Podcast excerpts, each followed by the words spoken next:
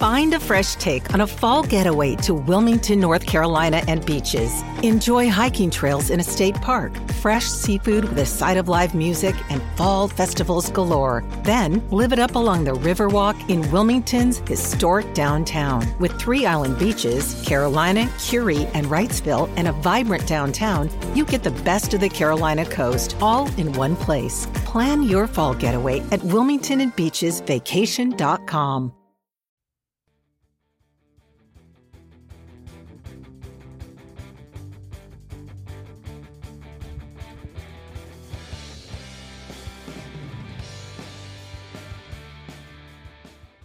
Hey, gang, welcome back. This week's episode sponsored by our generous patrons over on patreon.com.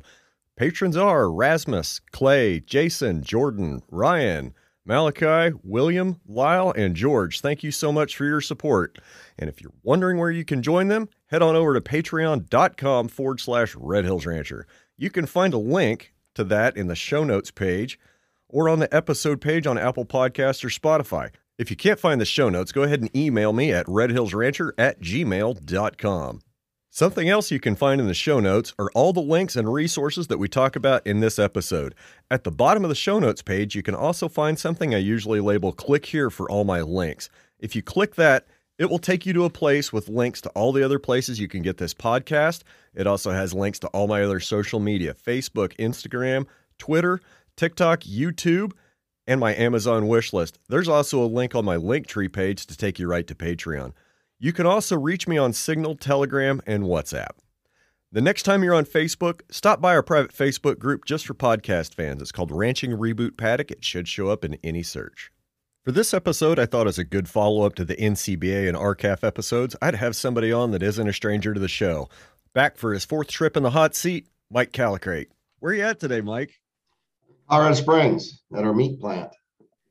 I never know where you're going to be when we talk. it's, it's usually either St. Francis, Kansas at the ranch, or I'm here in Colorado Springs. Good deal. Good deal. How things been going?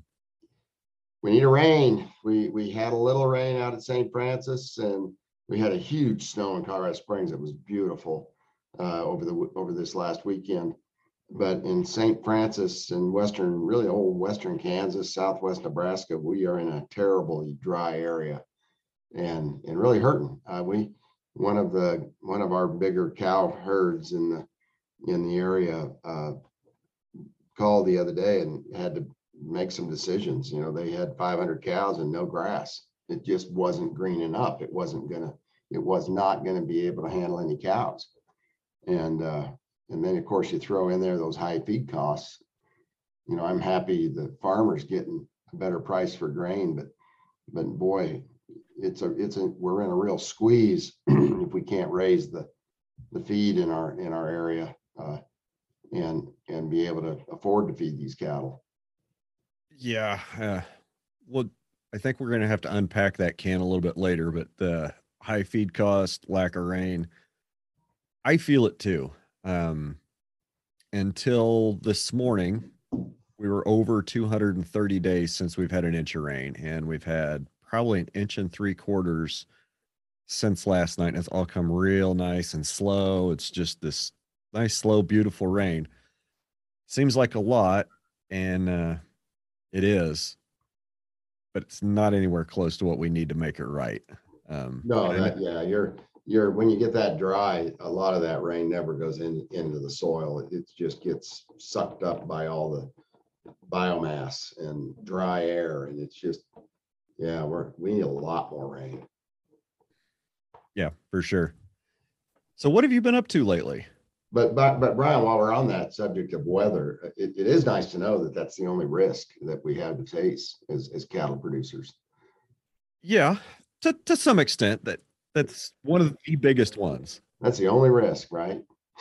so, you know, the guys that are out there doing all the work and taking the most risk now get a drought. Uh, so, you know, it, it, it's not easy. It's not easy to keep the things running. Yeah, for sure. So, what else have you been up to last oh, six or so months since the last time we talked? You know, what I've I've been working on a, you know, Ranch Foods Direct is about sort of an alternative pathway to the marketplace for rent for me for for Callicrate Cattle Company. You know, I in ninety-eight, when I got blackballed by the Packers, I, I'd already been real heavily involved in, in litigation and in legislation and uh, trying to just make cattle markets more fair and, and in- raise income at the farm and ranch gate every, every way we could. Uh, But the third, really the third sort of solution for, for me was, was to build that pathway to the consumer, you know, around the broken system that we talk about, that, that concentrated and consolidated marketplace, the big packers uh, standing in the way of us getting to the consumer and then their partners, the big retailers and the big food service companies. They're going through them just wasn't gonna leave me as a producer enough dollars to, to, you know, to, to stay alive. So I built a, a ranch foods direct model, but what, what we're doing is really taking that to the next level here in Colorado Springs. We, we just signed a contract uh, on a land purchase to put together, really, it's, it's kind of a local regional food village. And it'll have the, the butcher shop, which will be us, carcasses hanging fully on, on display in front of customers, a fresh meat counter. It'll take you back to nineteen sixty-nine. When I graduated from high school, I worked in a meat shop in, in Evergreen, Colorado. And all of our meat came in in carcasses from the Denver meat packers. We had Pepper lit back, we had Pueblo, Alpha Beta, Sterling Pack in Sterling, Colorado. But all the, the trade was, was in carcasses, not boxed beef. So what I wanted, what we want to do is build a model that shows that time when it worked, when it worked for producers, when it worked for the meat market guys, and when it worked as what, just as well for the, for the consumer. And so, so what we want to do is not only just have that meat market, because we have that now. We have two locations in Colorado Springs where we have that now. We cut from the carcass.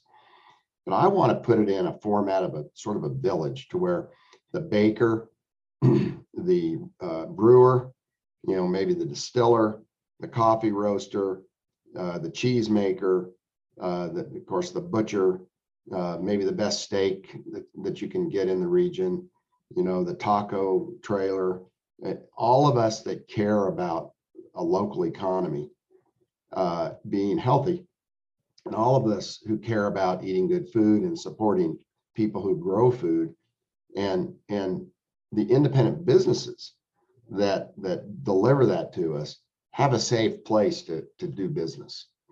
Uh, and and so I'm suggesting that we go out and we buy land, and that we build each one of those vendors that I mentioned earlier their own space that they can own. Right now, if you are a young guy and, and you want to bake bread and open up a, a bakery, typically you go to some developer or you go to some uh, commercial real estate person and you say, where can I rent a place to open a bakery? And so you'll go in and of course you don't have any money. Uh, You're, you're running on a shoestring. You're just hoping, hoping you can, you can make it and people will support you. Right. But what happens is you jump in there into a five or a ten year lease with a with a with a landlord, and you know you're subject to rent increases, and and and you're subject to CAM increases and common area maintenance increases. You're you're subject to uh, a lot of things that you have no more control over. And and what if what if there was a model that you could build uh, your business inside a space that you could actually own and earn equity in and pay a mortgage instead of rent. If USDA, if President Biden with his Build Back Better is really interested in giving independent business and farmers and ranchers access to consumers through a local regional food system, I'm saying let's begin with the end in mind. Let's build it. Let's build that little that that community of businesses that are food related and let them own their space. And and then when they're ready to retire, I mean talk about planning and investing for the long term. When you as a as a bakery owner and you you're now 75 years old and getting tired, maybe you're 65 years old and getting tired, but you want to turn it over to the next generation. Maybe it's you know your best employees maybe it's your children but you can do that now because you owned it you you paid a mortgage instead of rent and now you have equity in the real estate that your business is located in and so and so now you can you can say hey look uh, you guys want to buy the business? I'm happy to sell it to you. You can make monthly payments uh, and you you now assume a mortgage. And and that person then can go ahead and retire. But also advise that you know the new owners of that business uh, you know maybe hang out and work every now and then in your in your retirement. I mean it just becomes this community that sticks together and helps each other so it, it creates opportunity immediately for farmers and ranchers to get access to the consumer via this this community of food producers. Uh, but it but it also it also helps that next generation you know be able to really stay on the on the ranch and stay in the bakery and stay in the meat shop and or stay in whatever business that that may be. And and so you know we're really looking at this being the alternative model to the chain to the to the franchise to those wall street based businesses that sell things from somewhere else in all in all the communities around the world and then take the money away every day.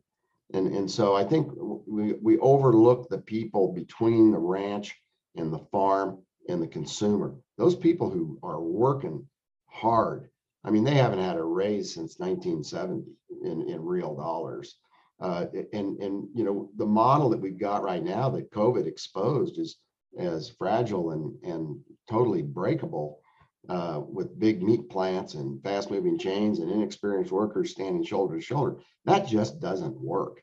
And, and it won't work going forward. And, and why we'd want to build more of those kind of facilities beyond me. Let's invest our money in that local regional food system as I've described and and and uh, and really build something that's resilient and, and sustainable. Okay. Yeah, there's there was a lot there. You know, I've heard that I've heard rumors at the Packers that the Big Four are trying to build some new plants, but again, we still haven't seen any news release. Nobody's talking about it, and nobody's you know been posting on social media saying, "Oh, hey, there's a new Cargill plant going in down the street from me." I don't. It doesn't seem like they're trying to add capacity to alleviate, you know, to work with any shortages. And I start to get really concerned about, you know, we we talk about small scale meat plants and you know mid mid scale and, and community size meat plants, but on it, I'm starting to wonder how many of those do we have to have to make a difference, or will they all make a difference? No, they won't make a difference at all, Brian. Uh, the first thing we have to do is break up the abusive market power, the concentrated power of the of the current meat packing and and retail food service uh, businesses that are out there that now control the market. Uh, building new infrastructure that sells to the existing infrastructure at any level, whether it's food service or retail, absolutely will not work these folks are used to making 30% return on their equity. Uh, Sysco last uh, at the end of the year was for the five, six year average was over 43% return on equity. They are not going to willingly give that up. And of course, their whole business has been, you know, making money for their shareholders and executives and, and all of that. And, and they feel that's their responsibility. And, and honestly, it is. And that's part of the problem. It is their responsibility to lie, cheat, and steal, to make all the damn money they can possibly make. And and and uh, you don't just tell them to be nice and and hopefully get let you have a seat at the table. Uh, you've got to kick their ass. You've got to break them up. You have you, there should not be a conglomerate anywhere on the planet that controls any part of any vital vital industry in the United States. There, conglomerates should should we shouldn't allow conglomerates to even exist. Look what General or General Electric did. They they finally figured it out. They got big enough that they knew themselves that they had become inefficient and that they were not doing a great job in all these various industries that they had decided to put money in and run. So they broke themselves up. Johnson and Johnson is breaking themselves up. I mean, has didn't antitrust wait a little long, a little too long when the companies themselves say, "Hey, you guys should have, you know, should have thrown the flag on us, you know, 30 years ago. Where have you been? You could have saved us some money." You know, we just thought we actually believed our own lie that bigger is better, and we were wrong. There's another there's another monopolized um commodity that's in that's having shortages and uh, by this time by the time this one comes out in about a week i bet we'll still be hearing about it baby food shortages. Yeah. Three companies make like 98% of the baby food sold in the united states. Three companies 98% yeah nobody sees a problem with that and abbott the conglomerate abbott controls 5% it's 5% of their of their business and they control like 90 something percent of the market. And the government is complicit in this whole thing. The government is part of the problem because they fueled it. They've supported concentration and consolidation and got us where we are today in this completely broken system. But my goodness, uh, Abbott, you know, they got they got to deal with the government. Basically, the government gave them a, a monopoly through through the WIC program, uh, Women and Infants uh, Nutrition Program, and and so here you know they they get five it's five percent of their company but it's 90 some percent of the entire supply of, of of formula in the country. And is that something that the ceo really gives a any does he really care about it? It's five percent of the company you know oh it, it, might be a little bit of an irritant right now when mothers are screaming at him uh, but honestly the mothers can't even find him does the factory manager care no. And, and, and so I'm just saying, we made some really big mistakes. And, and, and like I said, a conglomerate, that's the best example. A conglomerate should never own control the supply of baby formula. And of course, you know, this is really serious when you when you can't feed your babies, when you when you can't feed the infants and take care of them. It's also a real problem that mothers don't have time to nurse. They they got to get back to work you know they can't pay the mortgage if they don't i mean why are we putting so much pressure on all these young mothers when if the economy worked and there was a fair distribution of income throughout the you know we'd be moms could stay with the home with their kids you know because the the the the, the other breadwinner or the main breadwinner of the family could could earn enough at his job uh, to pay the mortgage but no he works he works at tyson in garden city and they live seven families to a trailer house. And now we and we hell we can't even get milk. And she works at Dollar General. Exactly. They don't have enough money to even live. And and and, and so and so had the meat shelves been empty longer, it would have probably helped people become more aware of the threat and the and the insecurity of having big corporations in charge of your food supply.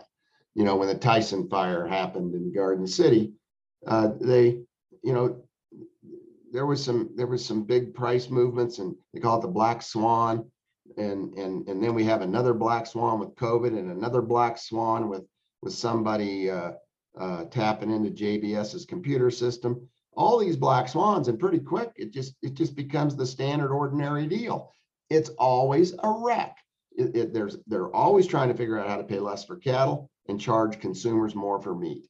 And I'm just saying, if we don't get rid of these congl- this conglomerate ownership of these critical industries, we can't get anywhere. And so the, the, the Justice Department has got to get with USDA and, and has got to get with the Federal Trade Commission, and they got to put a plan together to break these plants up. And I'm suggesting that there should not be any multi-plant ownership at all. Uh, these these big guys like Tyson, uh, they each plant that they own is, is about five or 6% of the total slaughter in the US, each plant. And I'm saying, let them own one plant, period. If there is an efficiency, economy of scale benefit, it'll be realized at that level. But I would argue that it's not efficient. Most certainly got an economy of scale argument, but it's just basic raw market power that keeps competitors out. And as long as we allow these guys to, to slaughter this many animals uh, in, in, in across our country and multi-species in, in addition. There's no reason for these, for these plants to be killing or, or controlling all three meat categories and, and, and including even the fourth, the fake meat. So you take a Cargill, they're in all the categories. They're from, they're in poultry, pork, beef, and fake meat. Uh, JBS, same way. Uh, Tyson, Cargill, JBS, all of them are the same way. And I'm, I'm, I'm just saying, if we want a resilient food system, one that works, one that keeps people on the land with a fair share of the consumer dollar, these guys got to go. And their buddies at retail, Kroger, Walmart, Amazon, uh, which owns Whole Foods, those guys got to go to. You, you've got to create the pathway to the consumer. And that's where I go back to the little, the village sort of concept that I just mentioned I think consumers are clamoring for it. There's a little town north of Colorado Springs by the name of Monument that that uh, a Starbucks coffee shop came into town and put a put a shop in. Well, there's there's a longtime coffee shop named Serrano's that's been there for a long time, and, and it was really cool the way the community when Starbucks came in, they just didn't go there. Now that's hard. I mean, I mean, it's like that's really amazing that this community said no to Starbucks and continued to support their local coffee shop. And so you go up there and Serrano's will be just packed full and there'll be two people in Starbucks. And of course, you know, Starbucks has probably got a location across the interstate and it's not far to get to another Starbucks, but but I'm just saying we've had enough of these darn big corporate controlled chains and and uh, and franchises that that extract wealth not only from our communities and main streets, but from our farms and ranches and, and the workers who, who make sure that food gets to our plates. So I, I know we've talked, we talk about this often about using the Packers and Stockyards Act to break up the Packers. And that's like, that's an antitrust. Uh, I guess that that's a weapon of antitrust in the government's tool bag, right? Yeah, it's specifically designed to protect the producer and, and it was really just never enforced. Uh, after, you know, much after the breakup of the Packers hundred and twenty or so years ago, we, it was actually hundred years ago that we broke up the Packers. Uh, nineteen twenty-one Packers and Stockyards Act and, and they had a consent decree that basically made it broke up the conglomerate control. So they had to give up retail, railroad, stockyards. I mean, if you were going to be a packer, you had to be a packer. You couldn't be feeding the cattle. And, and, and so that that really worked, but but then it really never got enforced. And and and we came into that era when you know Ronald Reagan was president, and even before that, somewhat. And we just decided that corporations were nice, and we should we should let them uh, get as big as they want to get because we really believe big is better and it's time to globalize and have big companies that can sell and buy on a global basis. And, and we just wiped out the Packers and Stockyards Act with, with lack of enforcement.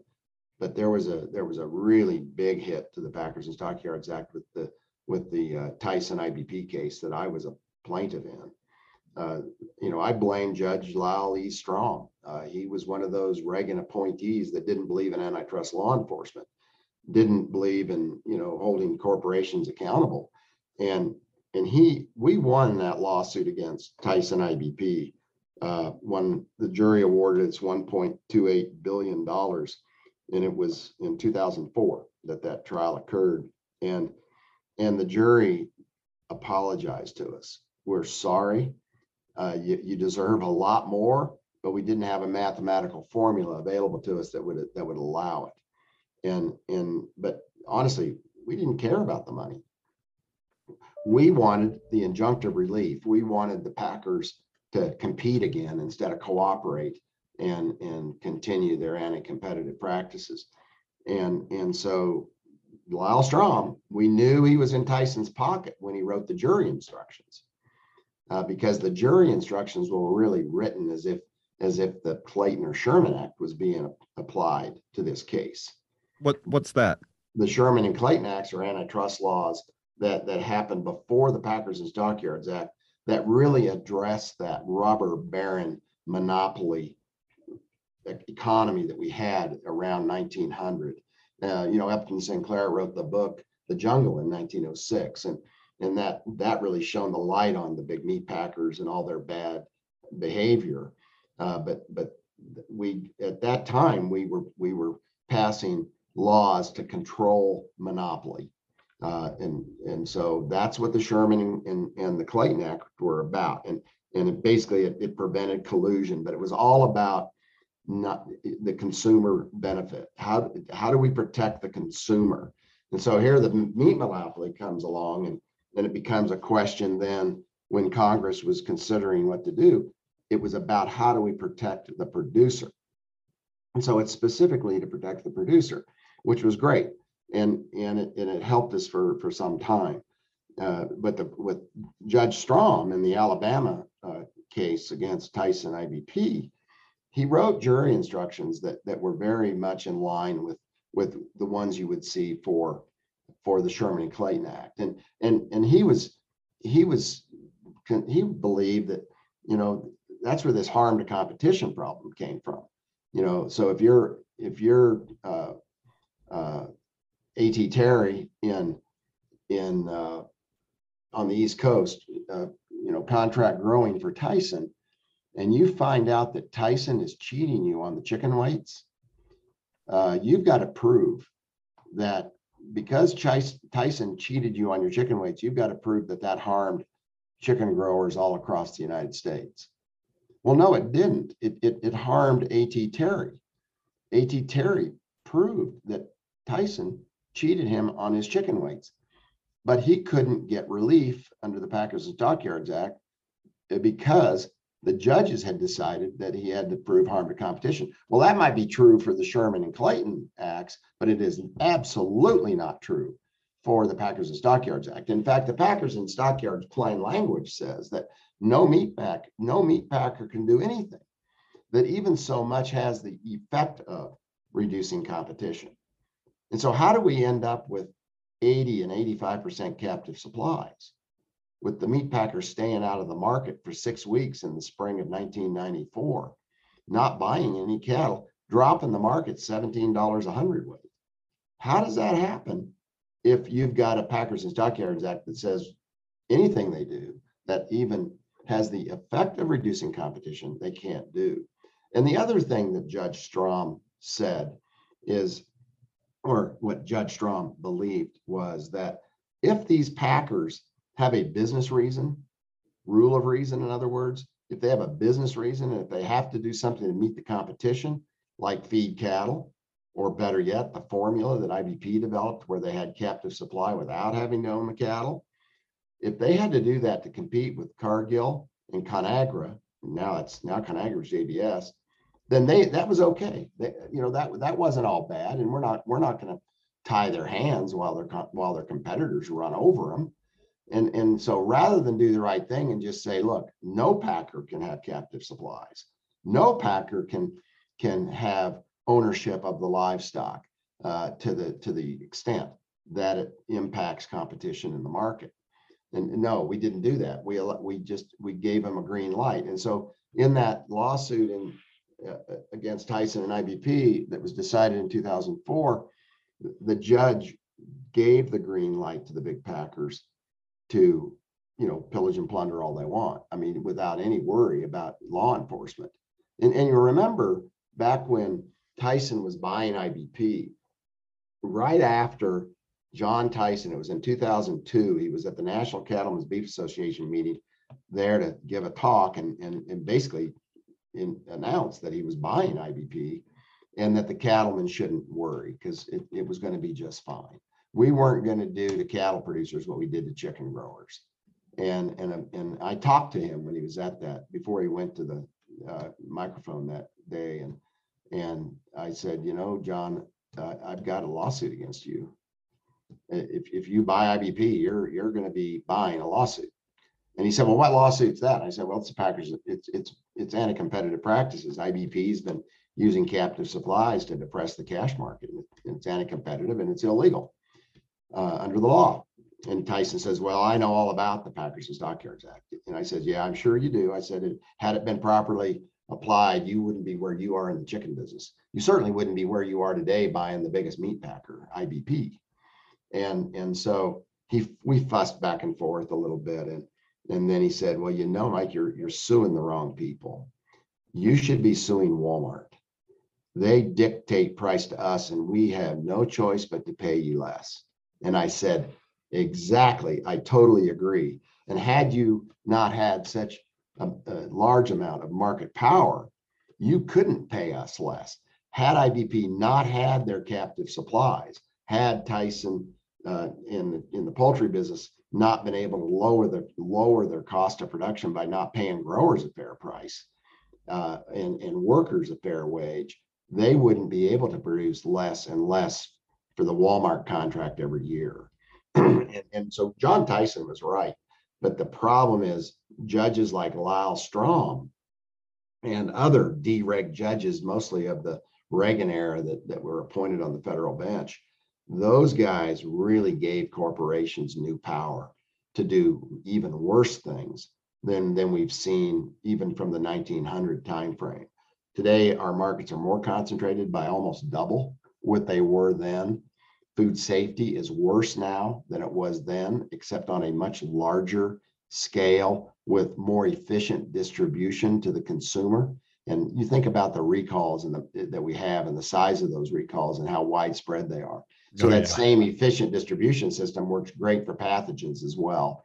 Uh, we're treating workers as bad as we did back in the jungle era, except we're treating a lot more of them worse, and we're treating them worse also in other countries, even Canada, Mexico. In order to compete with JBS and these big meat packers that run chains so fast, everybody else everybody else has to do the same thing. And so I, I'm just saying I think it's time to, to put a stop to it and let's honestly truly rebuild local regional food systems that that actually work uh, like 1969 when i was in that meat market in evergreen colorado. It was it was inside the thrifty grocery store. What's your timeline for your food village? When do you hoping to have that running? Well we we're we signed a contract to purchase the real estate. Uh, now we're doing our, our due diligence but it looks like we should have all of that pretty well figured out by November first. Okay. And then it's a matter of, you know, getting construction documents approved and, and all of that. So I think we're, we're looking at twenty twenty-four to get that done. But Brian, this is, this is where the farmer's market's gonna be held. This, this is where the music is gonna be played. This is where we can de-stress instead of stress.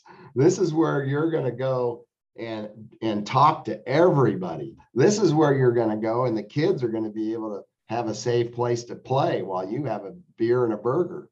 And and when it's time to go home, those kids are going to be saying, "Are you ready to go?" and they're going to go to sleep when they get home. I'm this tired. Is be, this is going to be the place where where really community happens and and independent business thrives and farmers and ranchers get a fair share of the consumer dollar. And you know what? Consumers aren't going to pay a penny more than what they're paying now because there is plenty of money. There's never been more money in the food system, in the food business to, at the consumer level. And never, never so little going back to the people who actually grow stuff and do the work. Yep. And the more inflation hits, like the more inflation sets in and, and like puts its sticky little fingers on the economy, the more that's going to affect food price, the I guess that the more it'll affect the price of food that has to tra- that has to go through a bunch of different hands and a bunch of different middlemen before it gets to you. You know, we slaughter our cattle right on the ranch where they're raised. So we got pigs and cattle out there that we that we kill right on site. And just think about that efficiency of not having to haul the animal. You know, I ran into a trucker in St. Francis last week that was loading cattle in right in our area to go to Schuyler, Nebraska. With $5 diesel fuel? Are you kidding me? Why would you take them four or 500 miles to slaughter when, you know, the, the Garden City plant's 170 miles away? You know, we've got the, we've got the brush plant or, uh, that, or Fort Morgan plant that's 120 miles away you know, Greeley that's 180. I mean, what is going on here? And and so you think about that inefficiency. But I honestly, weren't those those cattle were very likely being hauled from northwest Kansas to Schuyler, Nebraska because they needed the cattle back there to break the market or so that they didn't have to go into the market and, and push the cash price up. And so they're they're they're regionally they're working with cattle supplies that they have control of to keep the prices down at all their plants. And and this is just an example of one of the anti-competitive practices. Do you, you think that they would buy? Do you think that they would have some other contractor on a formula in one yard, maybe have a little oversupply, and then ship those at a loss to another region just to main just to depress a price? Of course they do. In fact, we knew that from from when Conagra was selling cattle to IBP years ago. Uh, you know, Conagra had a few extra cattle, which they had those 300,000 head in those three feedlots up in near Greeley and in Yuma, Colorado. And you know, you get a little long on some cattle, you can you can sell them to IBP. It helps break the market. Actually, that was excuse me, that wasn't that wasn't uh, Conagra. That was uh, Cargill that that sold. Uh, I'll have to look that up. It was it was either Cargill or Conagra. That anyway, they and Cargill had the same situation. They had a bunch of feedlots too, but but they actually literally sold cattle to IBP. I, I mean, a big number of cattle, and we saw the market drop, literally drop. You know, a lot of dollars with, within a within that week. Uh, that those packers were able to stay out of the market. So again, you know, you can't you can't match a an independent cattle feeder against a multinational conglomerate and, and hope to have any market power. That, it, it's just not going to happen. And, and, and so you go, you, you got to go back to your, your first question, you know, you know, how do we, you know, what do we do? I mean, do we need more big plants? No, we don't. We need to, we need to scatter those investments out and, and we need to feed the people in a, in a region, not, not the people around the world. And we need to let the world do the same thing. Yeah. Yeah. I I mean, and I can start to see the problems with big corporate structure, say a big company that's run for the benefit of the shareholders. Okay. The people that manage that company, they have a responsibility to turn a profit for the shareholders to show return for the shareholders. And that goes for everybody from everybody in management, all the salaried management type people. So you take, you know, a large company. won't name any one of them because we don't want to get sued, but you know, we could you could pick a name because there's so many of them having supply chain problems. You have a plant that has to shut down for some reason. Well, the manager of that plant is he under any special pressure to get it running? Probably not. Well, do the best you can. He's going to do the best he can. But say if it was a manufacturer of baby food formula and it was a family that owned that, that worked there every day, they would wake up every day and go to work owning that plant and know that their mission in life was to provide safe, clean, nutritious baby formula to whatever babies needed, right? Right. But when you remove that ownership layer and you you distance them so far from the means of production or the place or the, the, the mechanism of, of production, you lose a lot of accountability. Yeah, that's right. And and you know, you you go back to COVID. What did Ranch Foods Direct do when when COVID hit? We never had an empty shelf. We just worked harder. I mean, it's such a small company. It's such it's the you know, it just serves the communities that it's in, St. Francis, Kansas, and and Colorado Springs. But we we worked really hard. I mean, our our guys just stepped up, and I mean, it, it you know, we just did all we just worked as fast and hard as we could, and and we kept shelves full while the other guys' shelves were bare, completely bare and empty. Uh, and and so we've already proved that, and and it's kind of like uh, the keg restaurant in Manitou it, it's a family owned restaurant. We've supplied them ever since we've been in Colorado Springs and, and for 20 some years. And and they came out of COVID probably with the best year they have had financially. At the same time as a lot of other restaurants went bankrupt and and and just closed down and chains closed up and you know their workers didn't want to come to work. They didn't own the place.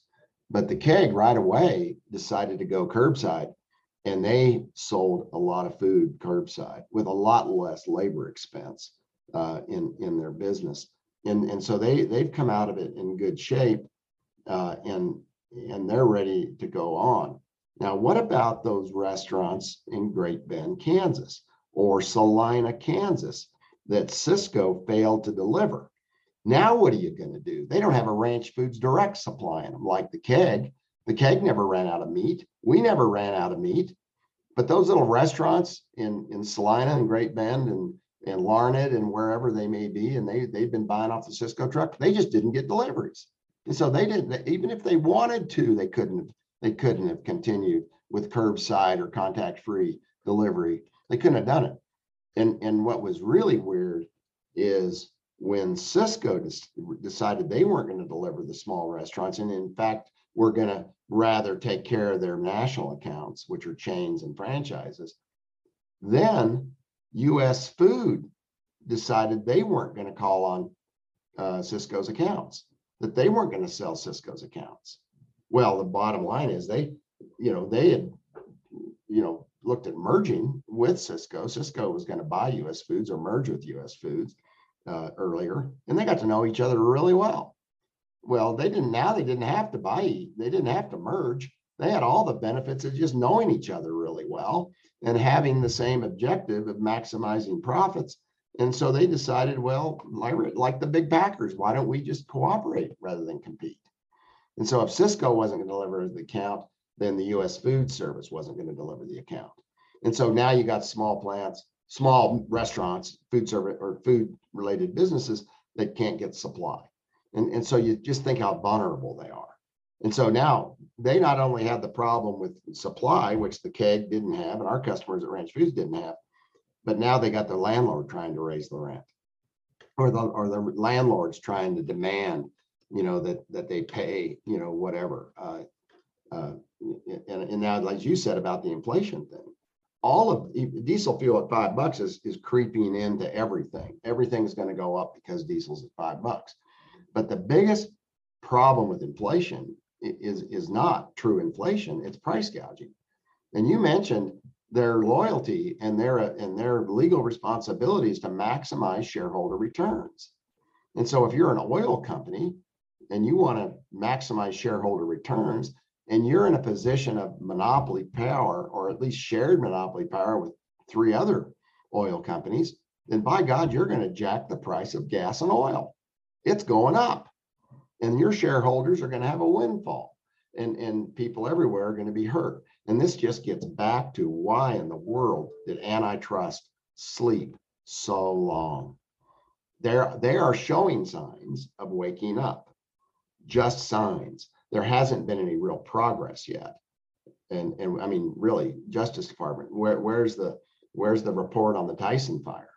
You know, where where's the report on the on the price fixing during COVID? You know, JBS paid 52 and a half million in in in settlements uh, for for fixing the price at the same time as a reported billion dollar profit. Really, is, is 52 million going to make a difference? It certainly isn't going to make any difference to the people they cheated. Uh, did I sent you that rap sheet on JBS earlier today? I don't know if you had time to check your email, but JBS has got quite the impressive rap sheet. Yeah. and so honestly, it, it, you know, part of the deal with corporate charters is you have to, you can't be a, a felon. You can't be a, you know, a serial lawbreaker. You, you, you've got to, you've got to behave well. So I, I'm, I'm just wondering, why are we allowing JBS to have a, a charter to do business? And, and the same for Tyson, Smithfield, Cargill, and all these others. The last time we talked, you brought up the uh, that there is a USDA rule that prevented uh, felons from owning packing plants in the United States. And right. I, and I think you said that you'd you'd called out JBS already once to the USDA, and the answer was, well, they're not felons in the U.S. They're just felons in Brazil, so that's okay. Um, didn't did that change? No, that didn't change. In fact, I, I love how Greg Gunthorp wrote him a letter too, and and and said, look, you know, they, these guys are multiple, I mean, serious felons. I mean, they bribed the last three presidents of Brazil, almost 2,000 government officials and inspectors to get rotten meat in the United States. At what point do you pull their grant of inspection? I mean, if I did that, I I mean, I'd never, I mean, I'd never be in the back in the meat business.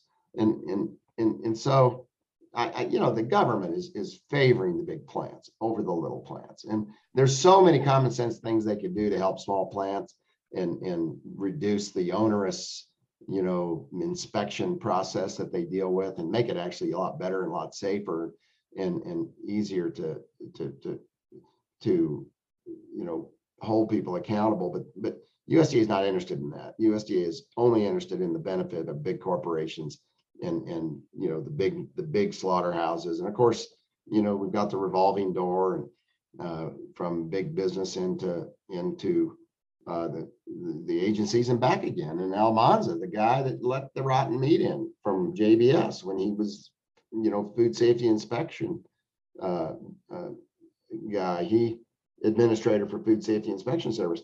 You know, he just when Sonny Perdue made him stop it, the stop importing the rotten meat, he quit and went to work for JBS, who was shipping us the rotten meat. That's the kind of thing we got to stop.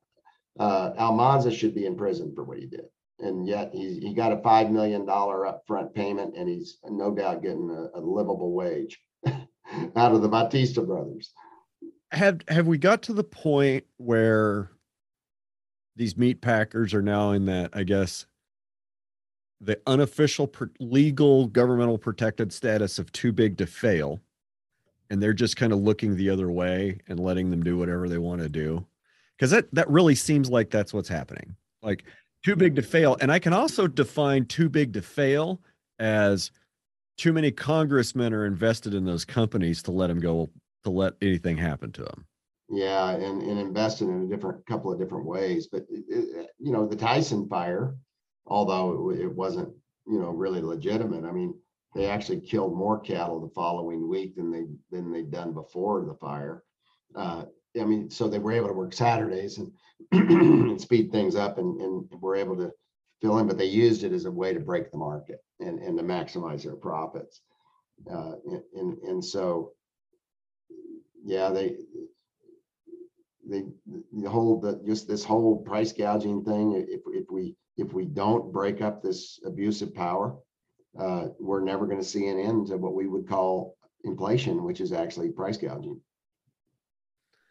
yeah yep so over the last couple weeks i've had i spoke with several people um, brett kenzy that episode just came out just well today as we're recording it so um, and then a couple weeks ago i had Don Schiefelbein from NCBA on. Did you did you get a chance to catch that episode? I watched every minute of it, Brian. I was I was oh, I couldn't believe Don's answer. Don's answer to us being successful is we have to innovate. Really? Where's the innovation? Uh, uh, we, what, we don't need we don't need a fair share of the consumer dollar. We don't need a living wage. And and I get very tired of, of all these guys that are out there trying to tell you how to farm and how to ranch and you know you need smaller cows you need you know you need more cows you need you know rotational grazing. If you go regenerative you can save money. What's this idea that we've got to be the low cost producer and and the last man standing uh, with all the technology and all of the practices and management and stuff that's going on while our kids leave and never want to come back? Why the hell don't we go after what's really wrong? And that is our share of the consumer dollar has dropped as a result of big meat packers cooperating rather than competing, rigging the markets and paying us too damn little. When are we going to go after that darn problem? And and uh, we're, we're wasting we're wasting valuable time here. I, I'm with you. I mean, you know, I'm with you. And the thing that stuck out to me is it was kind of I think it was about in the first half hour. I said something, he said something, I said something, and then he really kind of pushed back on me about knowing your customer, that you have to know your customer. And my thought was, yes, you do. And I'm pretty sure I know who my customer is. I feel like I have a good idea of who of who his customer is and i know you know your customer and let's just say that uh, you and i are kind of standing on one side of the road and he's standing on another with who our customer is but that's important because yes, you have to know who your customer is and what your customer wants and you have to make a product that makes sense for you that makes economic sense for you to make for that customer. It, yeah, well, Don Schiefelbein's customer is the Big Meat Packer. and Don Schiefelbein serves the Big Meat interest as president of NCBA. And I honestly feel sorry for the guy. I mean, I mean, he's obviously a nice person. He's got a nice family, and he's done a good job of bringing him into the operation. it And then like he tells you guy. about his advantages. You know, he's, he can innovate. Well, we can feed byproducts. Well, that's great. Uh, you can feed byproducts while Paul Engler's feeding, you know, eight dollar corn. That that's great. Uh, but Paul Engler's got a sweetheart deal, probably that's better than you, Don Schiefelbein. You no doubt have a sweetheart deal. Why don't you share that with us? Why don't you tell us what you're actually getting for your cattle? You know, how about some transparency NCBA? How about pulling the curtain back on this confidentiality provision that was that reversed the intent of mandatory price reporting? You know, Schiefelbein is on the opposite side of all of the policy that I believe need, needs to happen. And and you know, he's been he's probably been an NCBA member for a long time. Uh, and and he's probably you know drank the globalization Kool-Aid and bigger is better Kool-Aid. But but doggone it, there's no excuse there's just no excuse for for what's coming out of his mouth uh, in in the way of supporting policy that hurts cattle producers. Why don't we have country of origin labeling? You know, why did we uh, at the rulemaking table like we did with mandatory price reporting in the confidentiality rule, which reversed the intent of that of that piece of legislation? Same thing happened with country of origin labeling. We passed it; it was the right thing to do, and then during the rulemaking they they say well it won't apply to you know ground or or value added or cooked or whatever well you know what when i go to a mcdonald's which i won't do but if i go to a mcdonald's i want to know where the meat comes from Yes. why shouldn't i be able to know as an eater the same as i am as a shopper at a grocery store and so anyway don schiefelbein is is has taken on the position of the big meat packers big retail big food in general and they're using him. He he's he's he's window dressing, and he and he you know he's got a hat, and he sets it down on the table like you're supposed to, and and you know I, I thought that was funny. One of the congressmen said, "Oh, he knows how to put his hat on the table." Yeah, it's crown. You put your crown, the hat with the crown down. You know, it's it's like bull riders. You know, you never threw your hat on the bed. I mean, there's some things you know that you, when you wear your cowboy hat, and and so you know, he looks good. I mean, the guy fills the role well for NCBA, but it's a complete and total betrayal of, of the cattle producer, the, the, the people paying the check off. It's a complete betrayal. And they sat there in NCBA and they watched that producer share of the consumer dollar go to nothing. 27% during COVID, when it used to be 70% when I first started feeding cattle in 1970, in the 70s. I mean, this guy is is is totally betraying the industry that he makes his money off of. And he's got a purebred business. So he's got, you know, he's got some Angus cattle. So isn't he just a little bit outside of the real market there as well? He's selling bulls, but hey, I think the guy ought to, you know, he ought to be selling feeder cattle to JBS and see how that works, or selling feeder cattle to Paul Engler and see how well that works. No, he does. He doesn't know that. He, he doesn't know all those things uh, that, that are really impacting some of these members, although he should be hearing it from bull customers. So something I've been thinking about since I talked to Don and you know I, I talked to Brett Kenzy from R-CALF as well. I haven't reached out to anybody at U.S. Cattlemen's Association. Maybe I should just for due diligence. But here's the question. So of, of those three organizations, NCBA, R-CALF, and USCA, those are pretty much the three cattle national cattlemen's organizations that that any that everybody's heard of, right? That's right. So here's what I want to know. Where are their members geographically? And what's the average size of those operations? Like maybe have it on a map to where there's like a blue dot for an R-CALF and the size of the dot is the size of the operation. Like I'd like to see that on a map, size of operation and and where they're at and who they're a member of. And I I kind of feel like that there's going to be a pattern, right? Like R-CALF is going to be more up in the Dakotas and Montana and Idaho. USCA is kind of going to be in the Southwest. R-CALF is going to be represented by the feed yards and the packers and the backyard cow people that are east of the Mississippi River. R-CALF?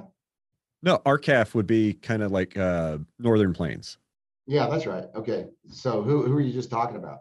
R-CALF Northern Plains, uh, U.S. Cattlemen's kind of Southwest, and then NCBA is ah yeah. Okay, I thought you said R-CALF. Okay, yeah, yeah. NCBA is going to be serving the biggest meat packers. Uh, they're going to be serving the big contract feed yards. Uh, they're going to be serving the uh, the the power in the industry, the concentrated power. So I heard it from Brett and I heard it from Don. They both said the membership tells us what they want to support. I get that. Totally get that. Right. Let's be transparent about where your members are. Well, well, and also who they are. Uh, yeah. And, and, how much power they have as a member. I used to be a member of National Cattlemen's Association. I was there that year in San Antonio in 96 when they merged the checkoff, which I opposed. Uh, but I I went to those meetings. I I, I went to the nine. Well, I was at the 2001 NCBA meeting, so I, I hung with them for five years after the merger. But when I was in a marketing committee meeting, I'd be the only guy speaking out, and I'd be getting shouted down by an IBP employee. They were on the board now, and Bruce Bass would be sitting up in front of me in the aisle gazing with his gaze going back to all those big cattle feeders, keeping their mouths shut. Bruce Bass was the head buyer for IBP. So I was a member, but I, I, it didn't help me to show up. The, the, the, the biggest and the strongest ran the organization. And that was the big meat packers. They ran the organization. It was just sickening to see the head buyers of, of all these slaughterhouses, you know, at the bar drinking together and laughing and you know, calling Callicrate an idiot from the back row. And, and, and I mean, it, we were being shouted down. And the bottom line is Don Schiefelbein's membership that runs the organization is the big meat packers and their partner big feed yard people. So it's not the cow calf guy.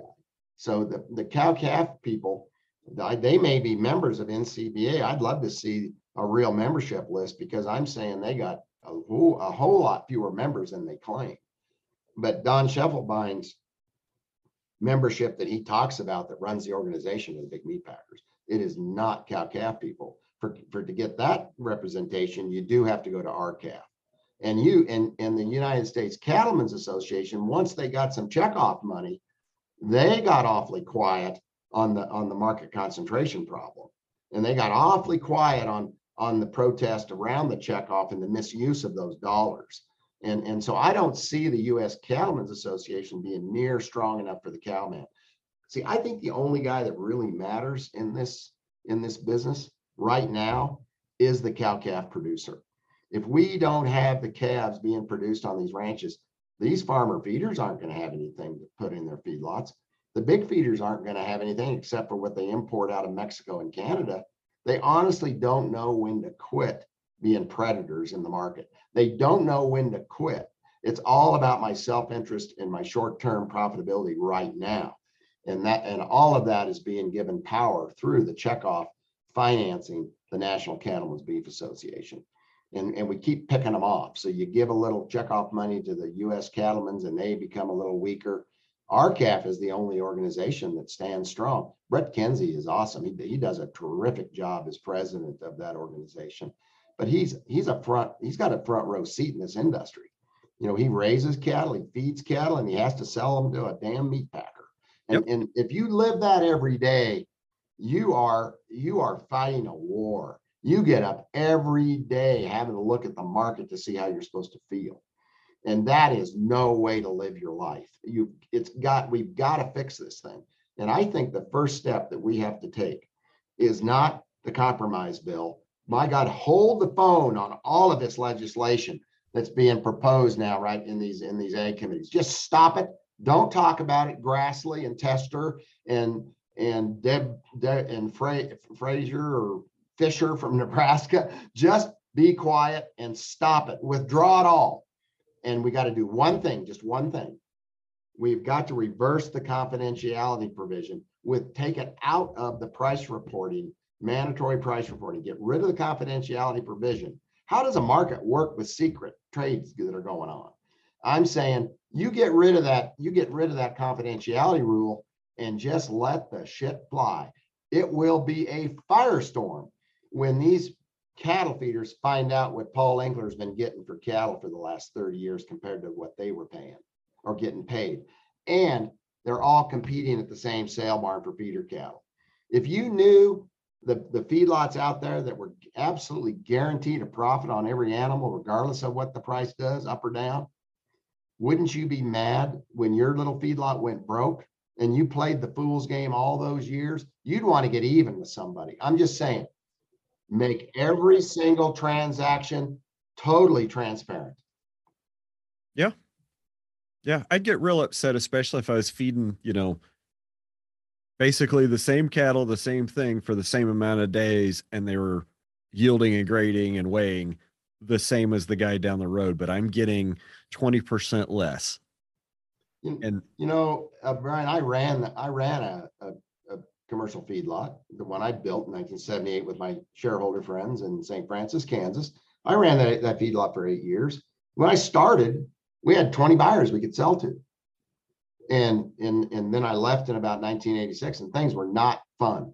I mean, I felt like a transfer agent. I mean, you, you, you get this, the, these wonderful ranch families out of the sand hills of Nebraska to bring you cattle to feed, retain ownership. You know, Cattlefax is talking about knowing your genetics and you know knowing what your cattle can do. So you're you're part of that. You're you're having uh, steer futurities where where people are bringing in you know several head of their herd to test them and, and see what their genetics are doing. And you're all wrapped up in this in this total BS that the national cattlemen's and Cattlefax and the big meat packers are promoting. And all the while they're they're buying out their their competitors, they're predatory pricing their competitors, they're lying, they're cheating, they're stealing, they're violating the Packers and Stockyards Act. And, and all the while, as a cattle feeder, a custom cattle feeder, I'm out there flying my airplane around trying to get cattle in my feedlot. And in the end, I felt like a transfer agent. I'm transferring the equity of their ranch to the meat packing industry as a cattle feeder. And of course, my my interest was to keep my pens full. You know, I've got to I've got to get the throughput. I've got to get the the the, the 25 cents a head a day yardage on those animals to where I can make my part work. And so, you know, I've got to I, I can't even see uh, the, the reality for the financial demands.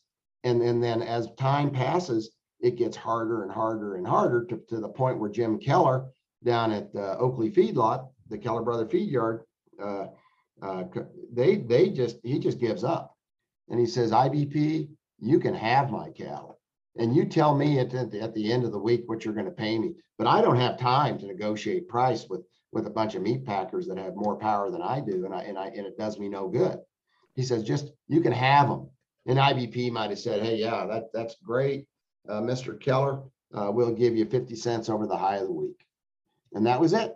And then more and more feedlots got more and more tired and they just started handing off their cattle to these packers and and uh, letting Callicrate up in St. Francis and and Dan Jones up in up in uh, Scott City let us, us little guys with no power, we're going to set the cash market for everybody. And so the so the industry dies. And and and when I when I say we got to have transparency, we've got to get rid of the confidentiality rule. I want people to just see what the big feedlots are being paid to sell this industry out, to to eliminate competition and turn everybody into a chicken farmer. Except worse, you can't pay the mortgage on a ranch with two jobs in town like you can a chicken house when you're under contract with Tyson. Yeah. Yep. So more small plants. More small plants are the answer. I mean, I, I did have written down here to ask you about 5014 and Fischer Grassley and the contract library and and the compromise bill, but uh, I think you kind of that ship has sailed, so to speak. yeah, it has. But Brian, more small plants are not the answer without a market And right now, nobody's talking about the market. Look at look at uh, the Herzog plant in Missouri. Good guys, uh, Jim and and Todd Herzog. Okay. What a what a terrific uh, opportunity. I mean, they saw COVID hit and they broke ground and they built the plant. And then Hy-Vee, they got into Hy-Vee. Well, Hy-Vee had had a bunch of empty shelves and and they were and probably those local those local store managers saw a real opportunity in finding a local supplier that wasn't going to you know let them run out. And so they they got into some Hy-Vees in kansas city. Well then things lightened up a little bit and and uh, the big packers were starting to flow a little more product into the big stores and and they probably discovered that uh, there was this little packer by the name of Herzog Meats uh, out of Missouri that was in those darn Hy-Vee stores. Well, we can't have that. You you can't have those guys buying outside of the system. I mean, here I am, Cargill. I, I've got all. I own the meat counter. Tyson owns the meat counter at, at the Walmart. Poultry, pork, uh, chicken. You know, the fake meat, the whole thing. We own it all. You can't be having a Herzog come in and put up his little display. I mean, my goodness, his product looks so much better than ours. And and that's so embarrassing, you know, and and so pretty soon, you know, Herzog gets the phone call. Hy-Vee kicks them out. So now what are they going to do? Well, they can custom kill, but my gosh, how are you going to pay, you know, your labor? How are you going to cover your overhead with with your with your custom kill? You know, and and you just there's not there's just not enough volume there at at, good enough margins to be able to make it work. And that's why the small plants went out of business to begin with. That's why there aren't any, is because they couldn't make a living, you know, doing custom killing. And of course, if they brought in USDA, they had a whole nother level of expense that went on to the operation that that I would I would estimate is adds about a 30% increase in your costs uh, because everything slows down. Uh, you've got lots of paperwork to do. You got to hire extra staff to do that paperwork. And, and for a, a, small plant operator that actually had a knife in his hand and was on the kill crew and was on the cut crew to, to process those carcasses into retail cuts, that represented a whole lot more expense for him and a whole lot more headache. And you know, the last thing a guy with a knife in his, in his hand wants to do is get on his laptop and fill out forms for USDA that don't make food safer. And so that so you know USDA can, is in right now, in my opinion, is not serious about building more small plants or promoting small plants. The, the the grants they're throwing out there are these massive, huge grants that can that can really only be for uh, plants that are that are going to be owned at some point by the big meat packers. Uh, it, it, it might be a North Platte feeder, a North Platte plant, or it might be a you know, a Junction City plant or whatever it may be out there.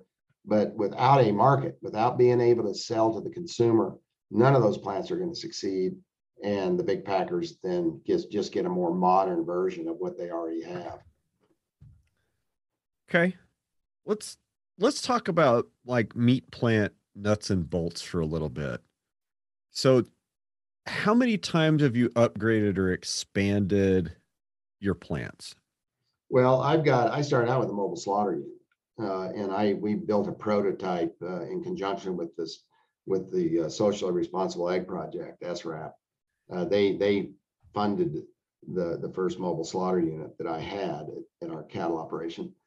And, you know, we didn't like it. Uh, it. It wasn't designed right, which is always true with prototyping, right? You always find better ways and, and, and make improvements. And that's, that's and that's and that's part of the fun too and and so in, in this this story of that mobile slaughter gets more interesting when you can when you learn that they were IBP's trailers. Uh, it was it was their tram trailers that they put the little packer out of business with. Uh, so what happened when IBP introduced box beef, uh, that that meant they didn't want to sell carcasses anymore, and so they convinced the big retailers to buy their carcasses and and the small plants all across the country that sold carcasses like I used to uh, see in the meat plant when I was in high school, uh, they didn't have market anymore. They, they and, and so IBP came to them and, and said, well, hey, look, we've got a bo- we've got excess boxing capacity. We'll buy your carcasses. And so IBP is going to buy the carcasses of the small plants that they compete for fat cattle with. Really? And Packers and stockyards didn't see a problem with that. And, and, and nobody saw seemed to see a problem with that. Well, they use these tram trailers to haul these whole half carcasses, not quarters, half carcasses. So they needed a special tram door. Uh, they had to build a new dock to back the trailer up to, and they had to use, and then IBP would, would haul these carcasses. And so the small packer wasn't selling quarters anymore. He was simply really killing cattle for IBP and getting squeezed on, on, on in competing with them for the live cattle. And I've got the set of notes from the IBP meeting where, where they plan this whole strategy. And, and they said, we've got to move fast because it, because it, you got to, we got to break them in a hurry and we got to shut them down. And that's what they did with these tram trailers. So here we've got these, these, you know, 55 foot long tram trailers that are extra tall and extra low to the ground and specifically made to haul half carcasses in. And that's where you used to hear about that swinging beef being so dangerous to pull down the road in with a semi. And because they literally did swing in those trailers and they were real top heavy. So what we did is we bought six of those trailers and converted them into mobile slaughter units. And so the, the first and second trailer that we that we did were in St. Francis, Kansas. The first trailer went back to the East Coast to kill hogs. And, and so I got the second trailer, which was really cool. We did everything on that trailer that we needed to do to fix it uh, and, and make it better. We could kill an animal every 20 minutes. The cooler on it would hold about 15 head. And so you could you could fill the cooler every day. And then one of the more innovative, getting back to Don Schiefelbein, innovation, right? We added a six foot quartering section on the back of that trailer so that we uh, that we could quarter outside of the cooler. Well, that gave us more room to hold two or three more head inside the cooler. And then back a truck up, a, a semi truck that hauled quarters, not halves, quarters. And then we could quarter those carcasses and, and hang them on a in, a in a rail trailer or put them in tubs and, and haul them in a straight truck or whatever you wanted to do that was refrigerated. And so we we're very innovative. I mean, we think of cool stuff all the time. And, and so that mobile slaughter unit was was just really really we we nailed it with that one. And then we we you know a few more got built out and one of them is wild idea buffalo up in rapid city nebraska or rapid city south dakota. They kill buffalo and they go right out onto the ranch uh, like the picture behind you. Uh, if those were buffalo they'd be right out there and they'd shoot them where they stand you know bleed them put them in the cooler and then haul them back into town uh, at the end of the day or at the end of the whatever days it took to fill the, the cooler. But but the mobile slaughter unit uh, is is definitely not the answer. Uh, you can't afford to move them around. You, have got to you've got to you know dock them, put them in one spot with a really good corral system, so you're not having a rodeo. Uh, you you want to you want a good kill box. You, you want to be able to have a place to get rid of your slaughter waste, which makes the feedlot make a lot of sense because you can you can, you know, bury it in the manure pile and, and compost it. Uh, you've got to get a way of, you got to have a way of getting water to it and water away from it. And if you're in a feedlot like I am, uh, you know, they consider the, the water coming out of the slaughter unit as agricultural waste. And, and so we're able to utilize the existing runoff system in our feedlot and catch catchments that we have there to catch that water. And, and so uh, we sold that mobile slaughter unit it, it had been in, it had been housed inside a new building that my son put up, Tegan uh, built, and it was really doing it was serving its purpose and, and it was doing everything we wanted it to do. But COVID hit, and we decided we really need to be able to kick up, you know, our slaughter, and and we just decided to, you know, we built the building specifically designed it so that we could put in a slaughter floor at some point well, now we've had five, six, seven years of experience slaughtering animals through a mobile slaughter unit. Uh, we pretty much knew what a what a new kind of a design would look like on, on a kill floor. We, when we and the building was designed with with overhead doors and so forth to accommodate that, and and we sold the mobile slaughter unit to the to uh, uh, Northern Montana Co- uh, College under the under the Montana State University system. Yeah, you were you were delivering that last time we talked. Yeah, and it's it's going to be part of that meat cutting butchering uh, curriculum up there. It's going to be really cool what they do with that. But that is a really great unit. It will it'll do 15 cattle a day every day, and and and you know four guys basically would can can can can run that operation very very efficiently. And and so we sold the unit. We built a, a purpose uh, uh built uh, kill floor there in St. Francis that is unlike any kill floor that that's out there. It's it's it, you talk about efficient and just seriously low cost. Uh, we we use a skinning cradle uh, and and we you know lift the animal to the uh, up up with a hoist uh, and, and that hoist is on a on a trolley uh, on an I-beam system where it's it's moved along where it's gutted it's split and then it's put on the rail uh, where we where we do the final inspection and, we do an acid spray for final pathogen control before those carcasses go into a, a 70 head cooler. 30 on the kill side uh, on the drip side uh, and and 40 head on the finish cooler side. And and we're now pouring concrete here very soon for a new freezer and building a cut room inside that building so the, the, the, and we'll be able to move carcasses directly out of the, out of the coolers into the cut room so that we can help Colorado Springs keep up with carcass processing. And so the animals we cut or kill for custom business in St. Francis can just stay there. And our kill crew will probably only work a couple, three days a week and then cut on the other days. Uh, but now we've got the capacity to do 30 cattle a day. And, and that is such an ideal, such an ideal number uh, because you can you can service a plant like that with a 3,500 head feedlot. Uh, you could you can keep all the slaughter waste on site. Uh, you can make it into beautiful fertilizer that builds soil health. Uh, you can uh, get rid of the water in good shape. You can use 30 to 50 gallons of, head, of, of water per head per day, as opposed to the big meat packers that are using over 700 gallons of water a day. Uh, you can you can really level things out to where your kill crew becomes very skilled and gets gets back to what a, a, a journeyman butcher was expected to do in 1980, which was hang 10 head of cattle in a cooler a day per man. The, and, and, you know we we're looking at four or five right now with our crew not being all, all that highly skilled, uh, but but that can improve with better you know with better you know training and, and all that. So we're really looking forward to the support of of these curriculums, you know, getting kids trained up to where they can come in and run plants like this. And and and so, you know, IBP, you know, we're looking at four or five head a day per man. The, the, the, the journeyman butcher in 1980 was expected to hang 10 head a day by himself. And GNC Packing Company, in fact, where we first started killing cattle 22 years ago, did in fact kill 40 head a day with four butchers. And they did that consistently every week uh, Tyson IBP are getting about 1.57 animals per man per day. So they're getting they're getting less than you know 20% of what a, a skilled butcher got in 1980. And like I and guess claiming efficiencies. yeah, I guess in 1980 they did have they did have power saws and band saws and oh, I had all that. Yeah. Yeah, I guess they really were, hasn't. Brian, they were producing a carcass not Right. box B. And so they jump right in with that argument. I, and I say, you know what, we're, we're killing at least, we're twice as efficient as you are with our labor.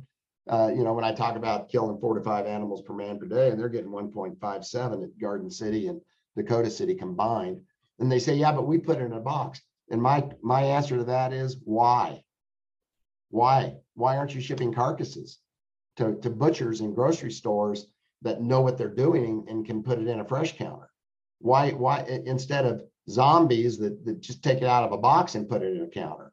Why don't we bring back the, the meat cutting skill and, and, and put it in, in, in retail stores again? Well, the reason is when IBP in about 1969 decided that the mafia out of New York City needed to, you know, pay their bill for the meat they'd been buying, uh, loaded up and went to New York. And and Currier Holman and, and his, uh, eh, you know, for eh, fellow fellow executive met with Moe Steinman, uh, who was head of the sort of the meat meat uh, division of the New York Mafia, and basically they bribed the store executives, the grocery store executives, to take box beef.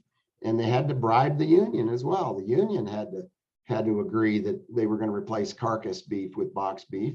And that was going to result in about a 40% cut in wages. Well, that interested the, the, the grocery store folks a bunch. Uh, they, they thought that was a great idea. Well, the union probably didn't like it a whole lot, but you know, they were getting their pocket padded.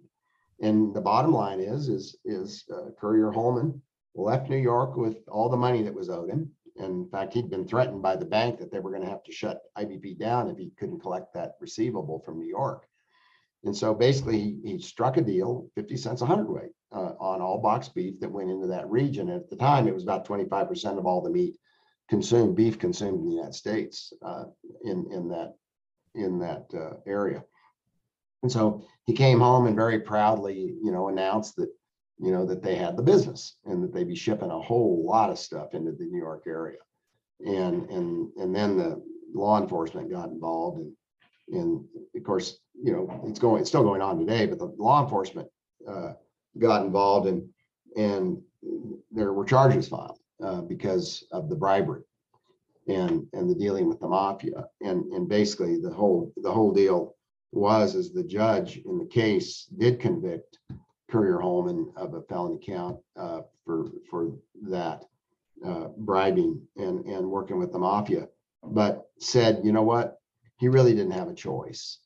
You know, the the competitors, the other competitors were, you know, in order to compete, uh, in order to get, you know, his meat into New York, he really he really had no choice but to deal with the mafia.